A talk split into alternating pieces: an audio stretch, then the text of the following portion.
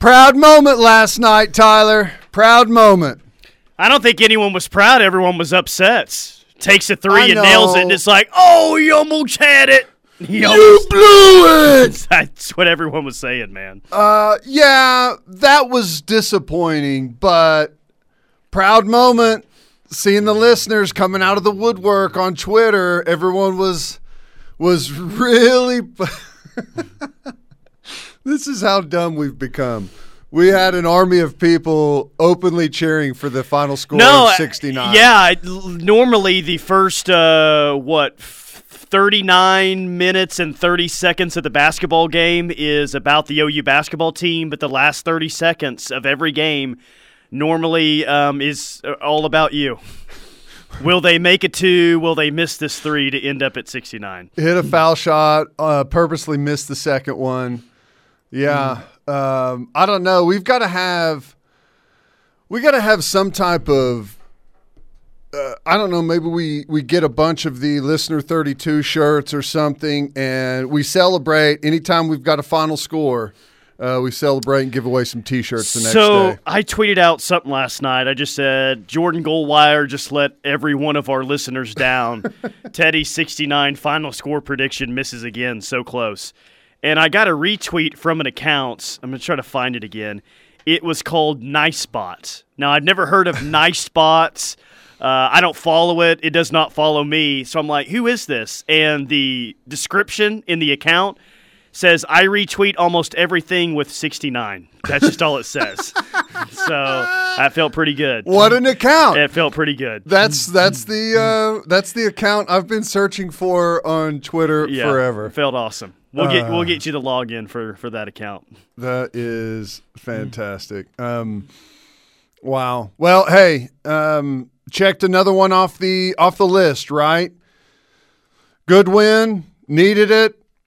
Controlled the the basketball game pretty much the entire time. So, yeah, they, They, are. they, they did what they needed to do tonight, and dare I say, it was not very stressful at all. yeah. Normally, if you get a win with these guys, you got to go through an incredible amount of stress, like on Saturday in Bedlam. But that was easy as she goes, man. I can Yeah. I can handle a few more of those. That's right. Let's go. Uh, pretty good stuff. So right now we are tied with Oklahoma State and Kansas State with six conference wins each, and um, we're going on the road to to try and one up Kansas State here to end things off. So yeah, that, still got a chance, man. Still still hanging in there.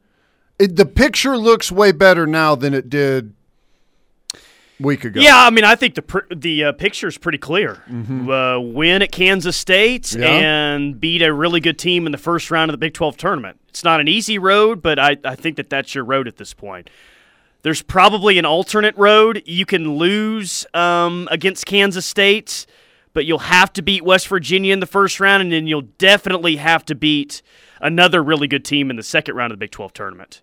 All, all in all, like it doesn't matter the scenario you're going to have to at least win one game in Kansas City. At least.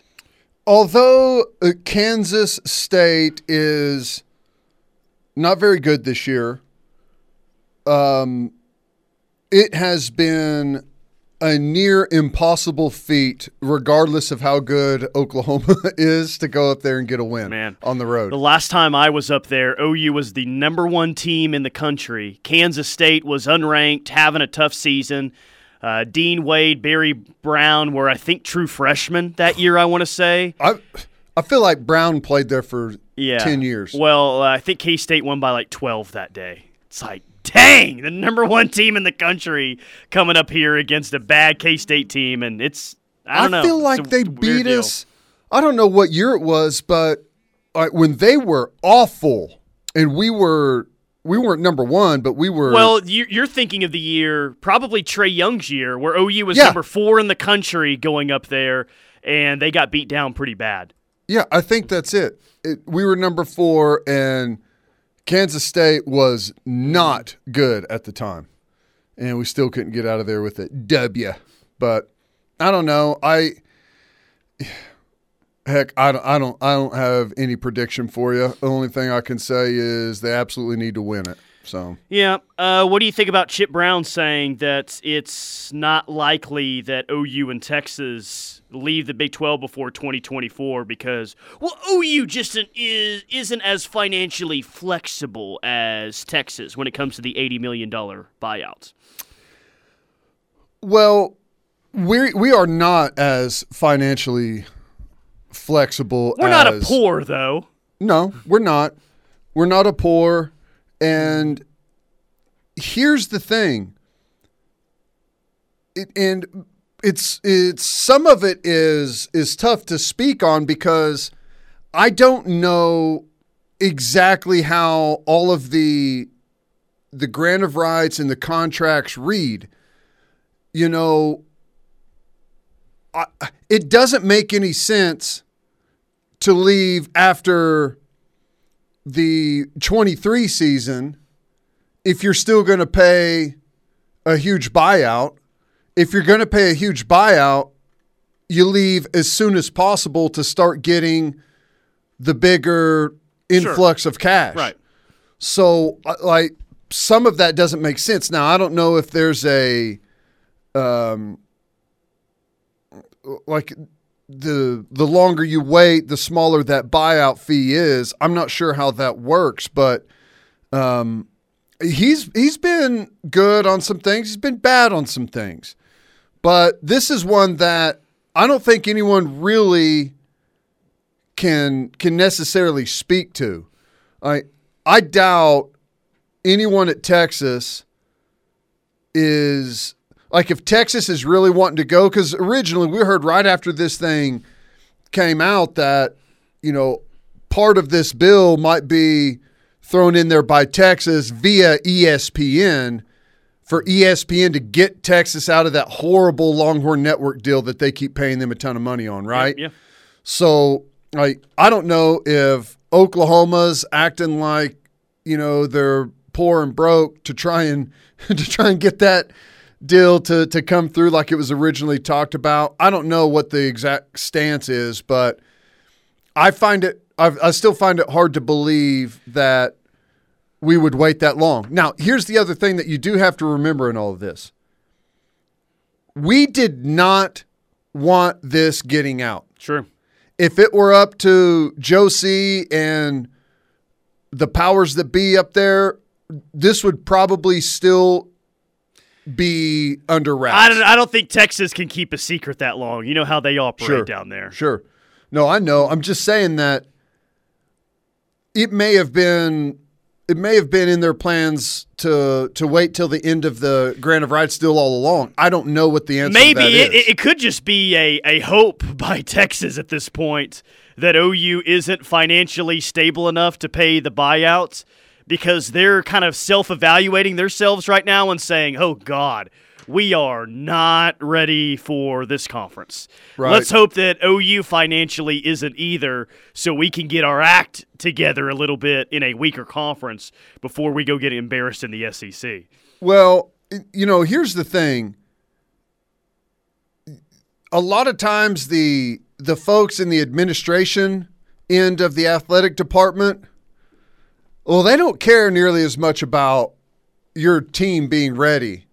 They care about getting there and getting that big payday, right? So I don't I don't know how I feel about that. Like part of me still and I'd love to hear what OU's take on it is, but part of me is like as soon as the Big 12 engaged and brought other teams in, I I've got a very elementary understanding of the grant of rights deal, but to me whenever they bring in other teams and they've talked about this, the grant of rights deal is dead. So I don't know how all of that is playing out legally. I, I also factor then this in as well. So let's go back to when the negotiating was going on between Joe Castiglione and Brent Venables for this job. I'm sure at some point in the conversation, Brent Venables said, "Okay, you're going to the SEC.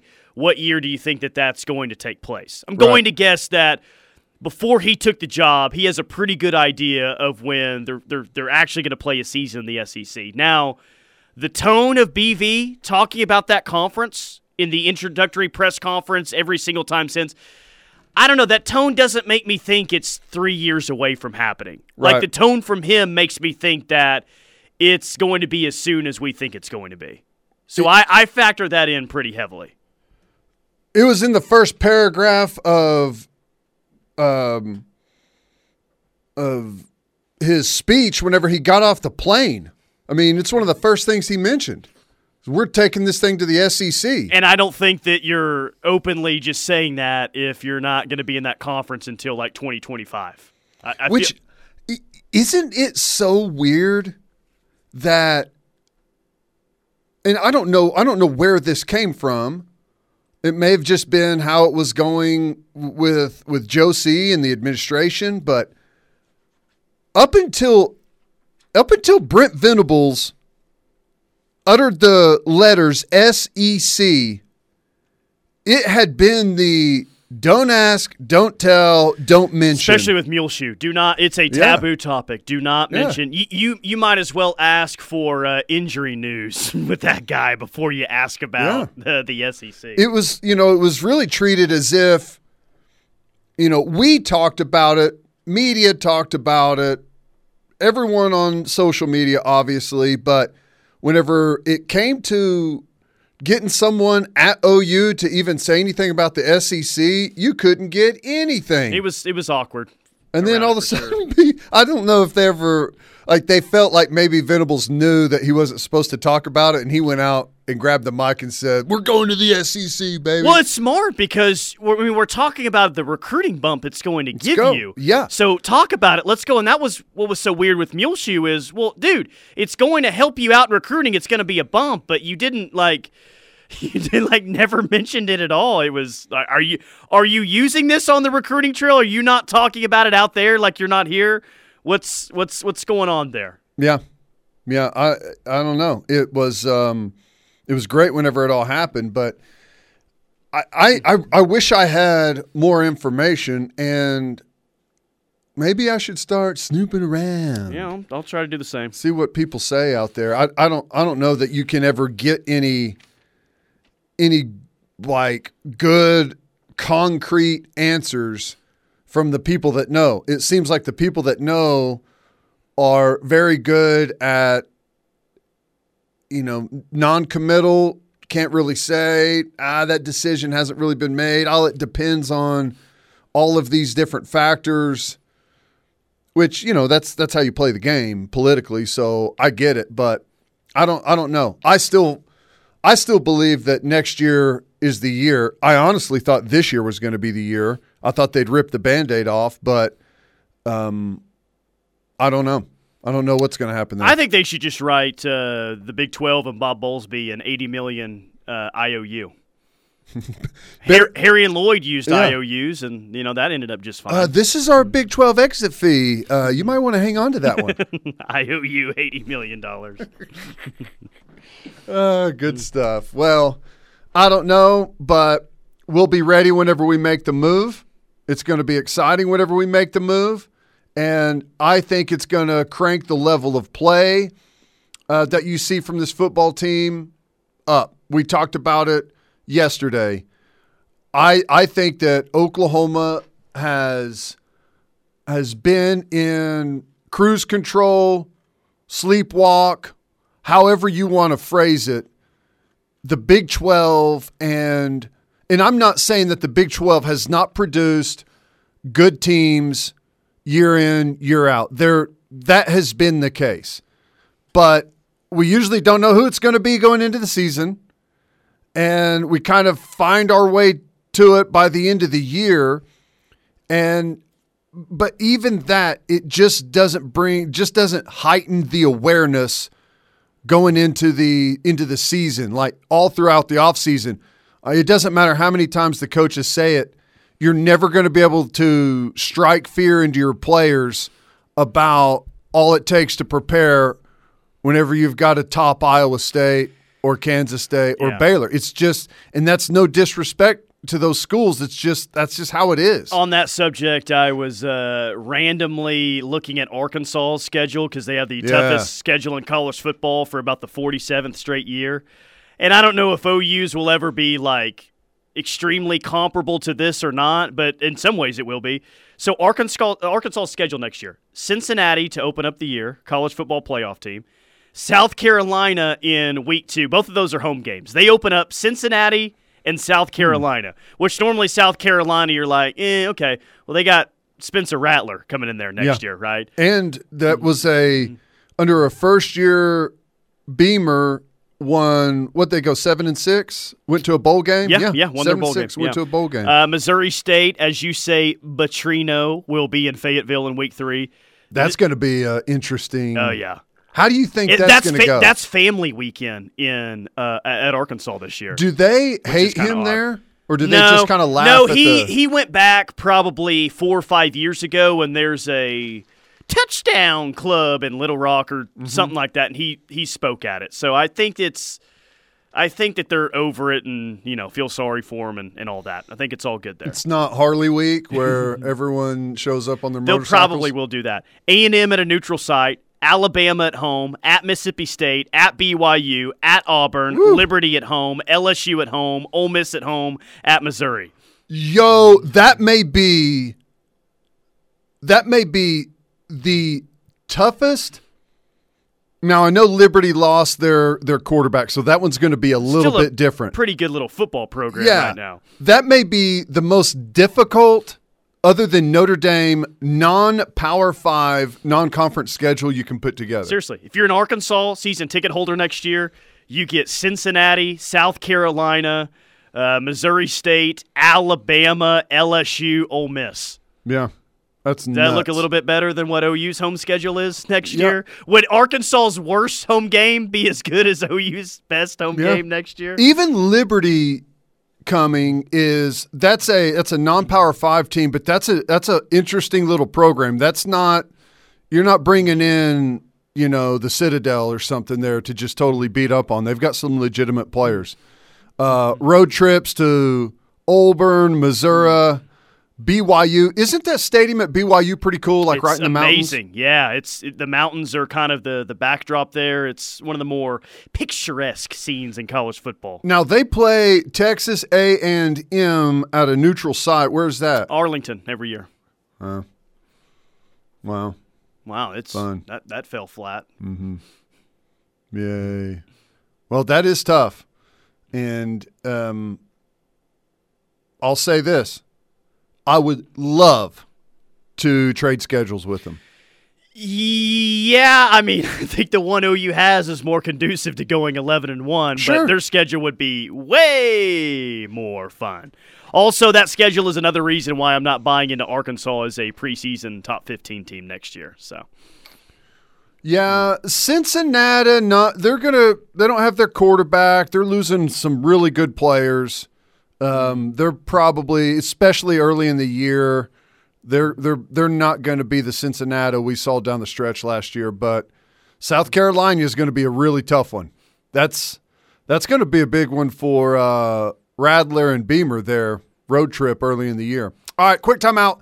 More from the rush coming up. Keep hitting us on the Air Comfort Solutions text line 651 3439.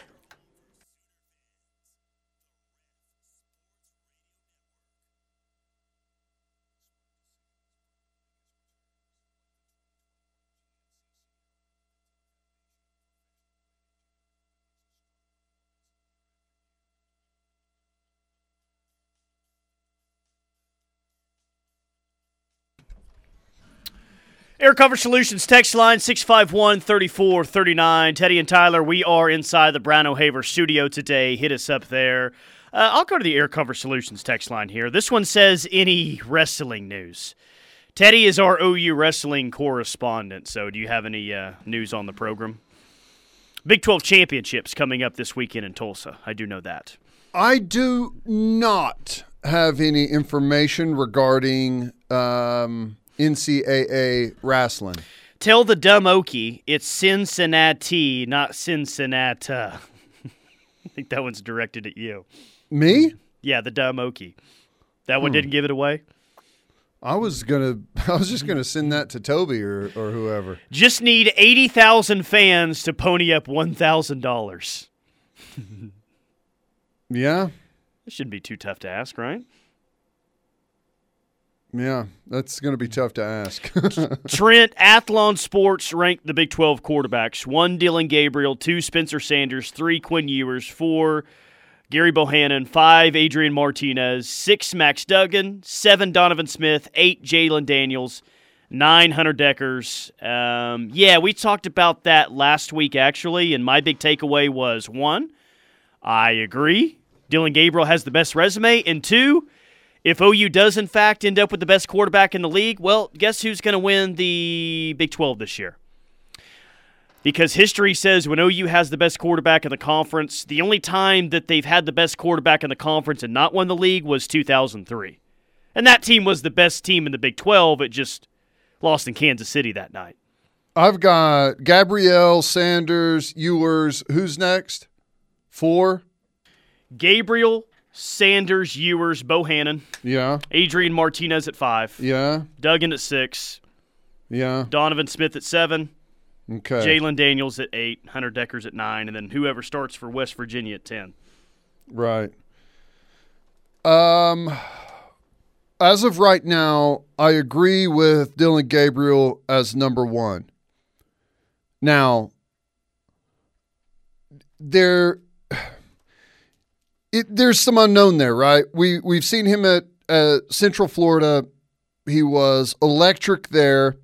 You would expect whenever he comes to Oklahoma, all the pieces around him are going to be better. Offensive line, uh, skill position guys, tight ends, all of that's going to be better. Now, the competition is going to be better more consistently, but I think with with you know his maturity, what what he has around him, I think there's a good chance that he ends up being number one. Um, number two, the Sanders kid. I'm very hesitant to put him at number two, but I don't have. Who else? Who do, you got to put someone there? You know who I was thinking about putting there? Adrian Martinez. Yes. Yeah. And I know people are just going to like scoff at that with Adrian Martinez. And I understand, but I don't know. Something about that fit makes me feel like he's going to have a really, really good year. So is Dillon better than v- Williams? I love how you guys put Williams in the uh, text line now. So is Dillon Gabriel better than Williams since Sanders won first team All Big 12 over Caleb last year? I know people are using that as a reason as to why Spencer Sanders should be considered the best quarterback or the second best quarterback going into the year next year, but that is not always the right tool to use to really talk about who the best quarterback in the conference is. I'll Right. remind you of who the past two quarterbacks have been that have won that award Spencer Sanders and Brock Purdy. Yeah. Neither one of them has won a Big 12 championship, right? Um, a lot of times that is going to go to what voters believe is the quarterback on the, the best team, right? That's that's a lot of times what that's going to mean.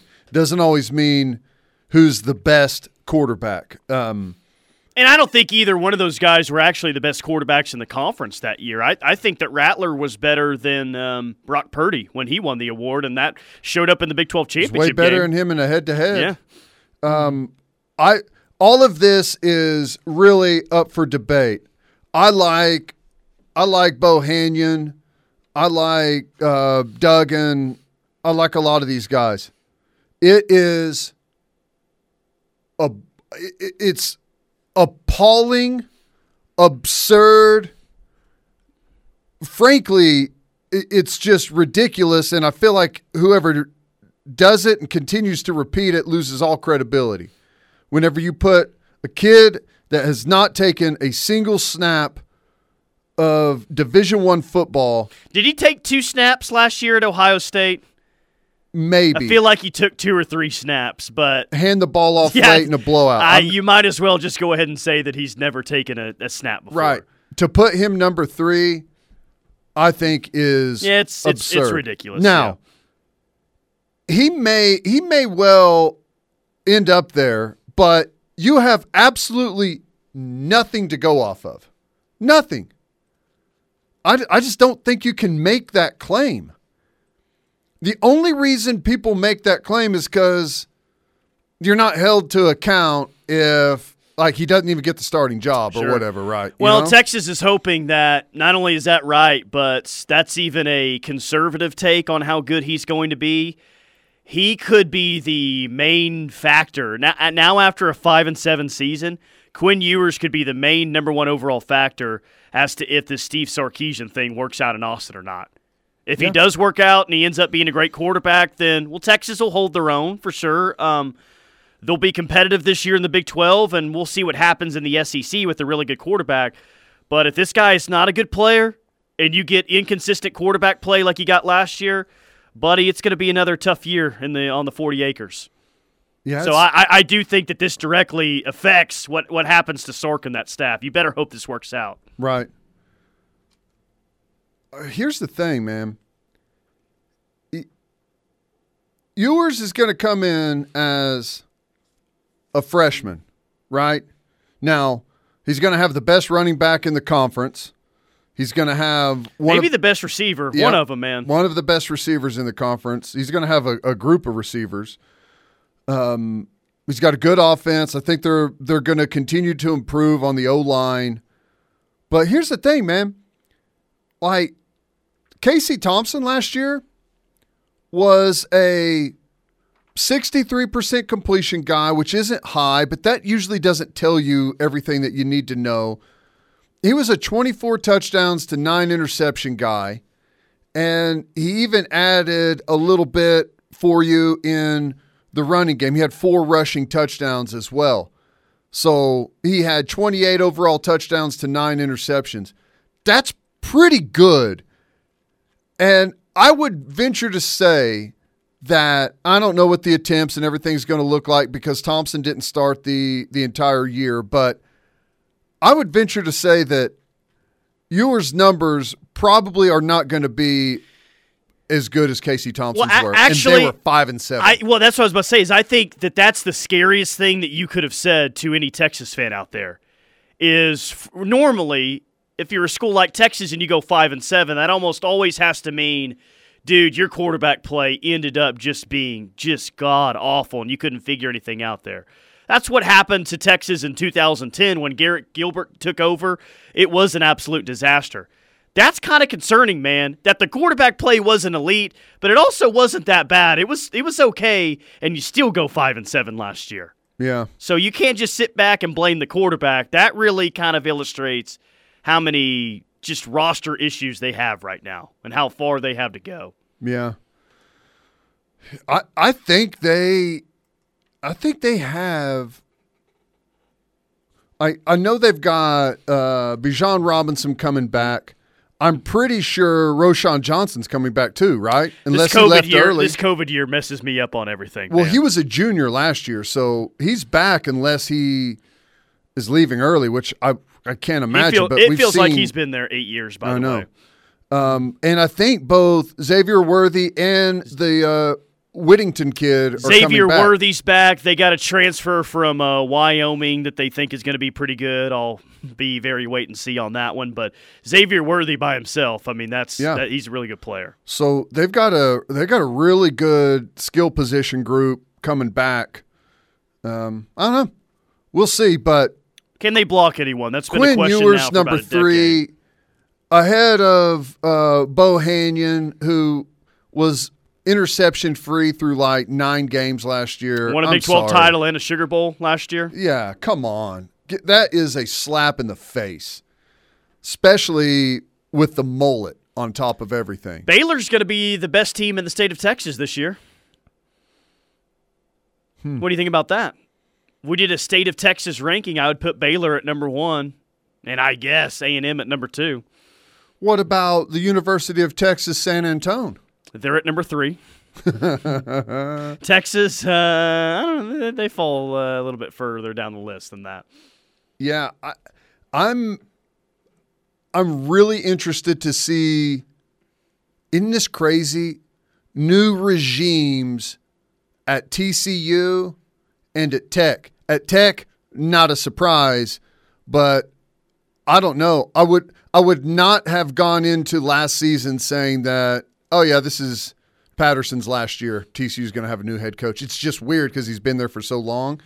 So really interested to see how those those two uh, regimes end up doing. Which, you know, I it's hard to follow a guy like Patterson. There's no doubt, but I think some change sometimes can do some good. You know, doesn't necessarily mean that he's going to be a better head coach than Patterson, but a new way of doing some things sometimes can light a fire. All right, quick timeout. More from the rush coming up. Hour number one rolls on next.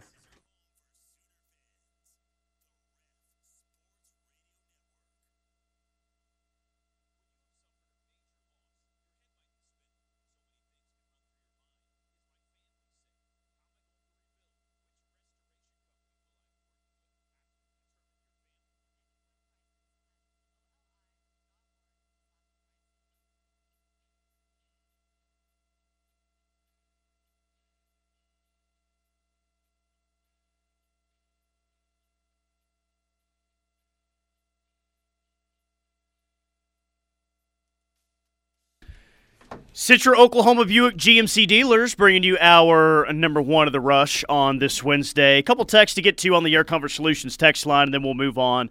First, please tell me which title has the higher rank, associate or assistant head coach? Assistant. Trying to be funny or what? No. I think it. I think that's higher. What if you're named the associate head coach?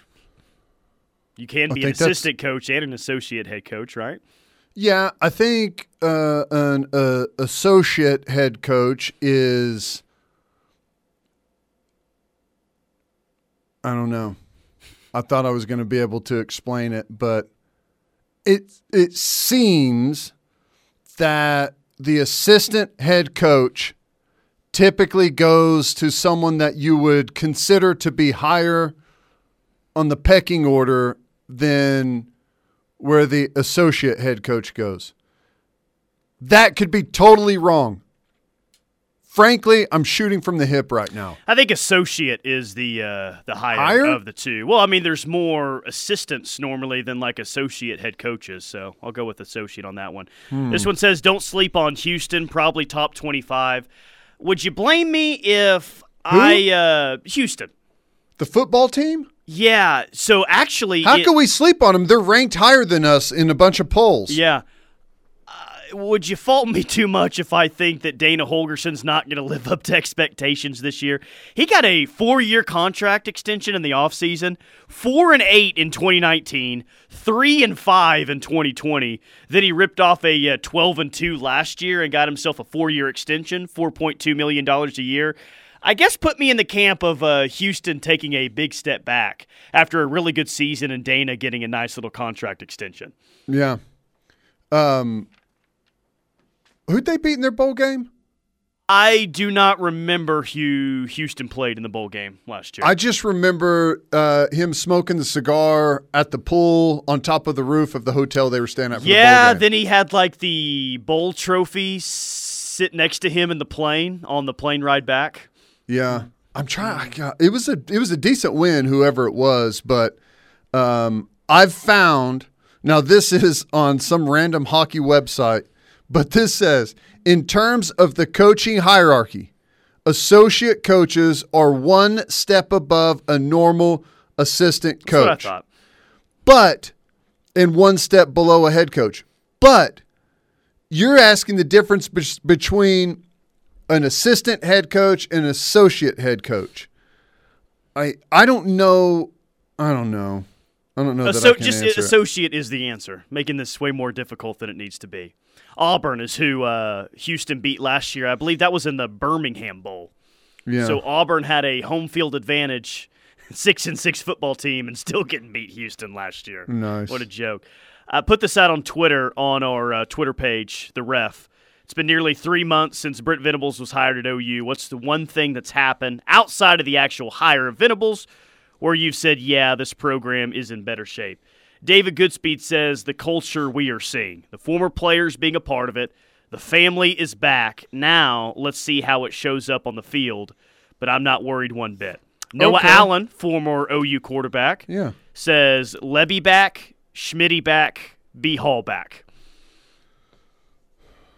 Yeah. Um, That's not a very, I shouldn't say it's not a very popular take, but more people are saying the Todd Bates hire or the Schmitty hire over the Jeff Lebby hire. And there could definitely be a chance to where we say, wow, uh, one of the best things Jeff or uh, that uh, Jerry Schm- or, gosh, Brent Venables ever did was his first offensive coordinator hire. That was Yeah. a home run out of Ole Miss. yeah. Yep. Yep. Yep. And it may be good enough that he's got to already start worrying about his second head coaching hire or Sure. uh, second uh, offensive coordinator hire. And it's kind of like Bob when Bob came, he took brought Mike Leach with him, and Mike was gone after a year, and and hired that position from within, which you know. I would I would think there'd be a really good chance that Venables would do that. Yeah, uh, you in a roundabout way asked Bob this yesterday when he was on with us, but it really is so critical to really just make sure you get your initial hires right when you first get a head coaching job. I mean, that is so important to get it right right away rather than, you know, two or three years down the road. And Bob did that, man, making uh, Mike and Brent co DCs. I mean, I, was there a better duo in college football there for about a four or five year stretch? I don't know if there was. No. Mike Leach as the OC and what it did for the offense in 99. He just, Jerry Schmidt as the strength and conditioning coordinator.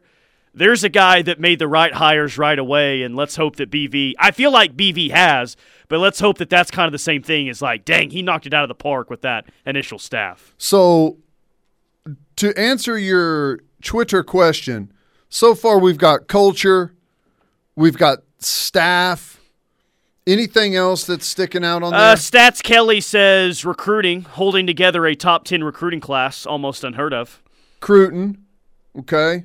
Number one has to be reaching back out and involving former players who were largely kept at arm's length during the last regime. That's from Brent Venables. I feel like I am including that in culture because I think that's part of building the culture, right?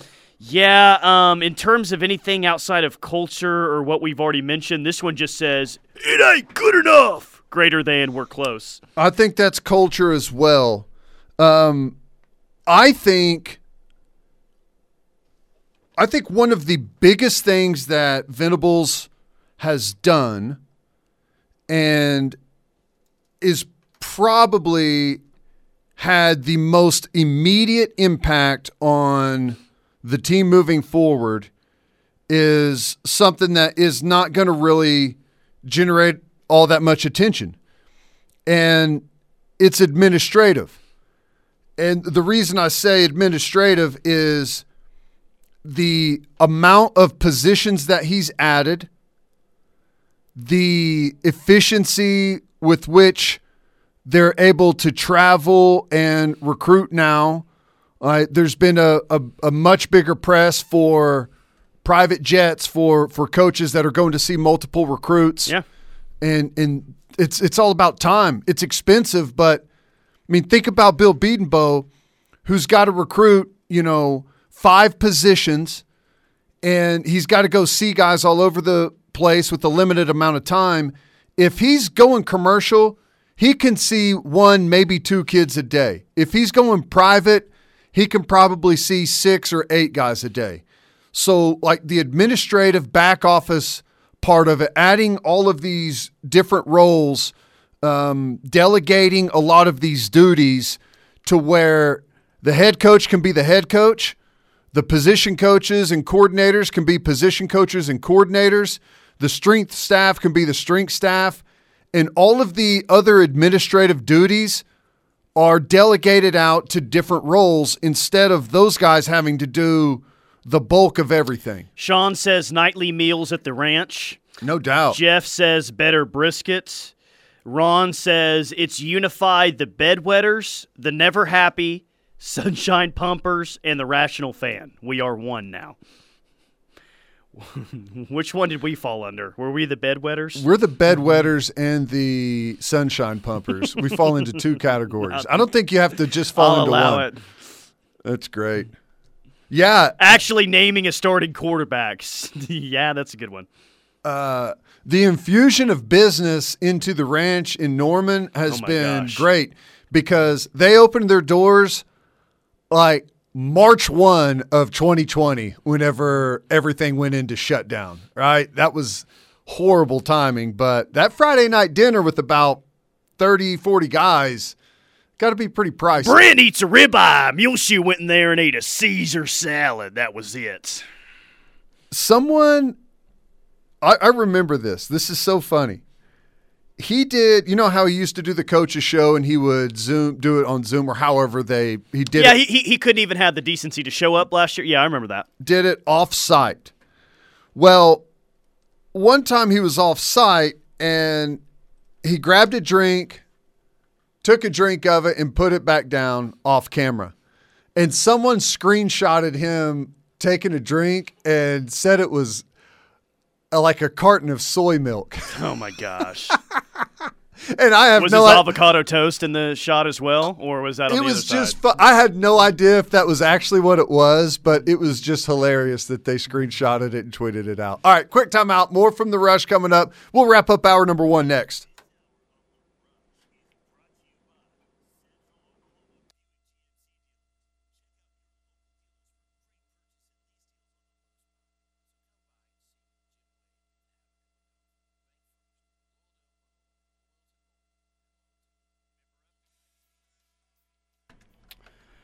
All right, short segment as we close up hour number one. We'll get some more OU football at the top of hour number two. OU announced today that spring practice is going to start later this month on March 22nd in 20 days, and it's something that we talked about yesterday.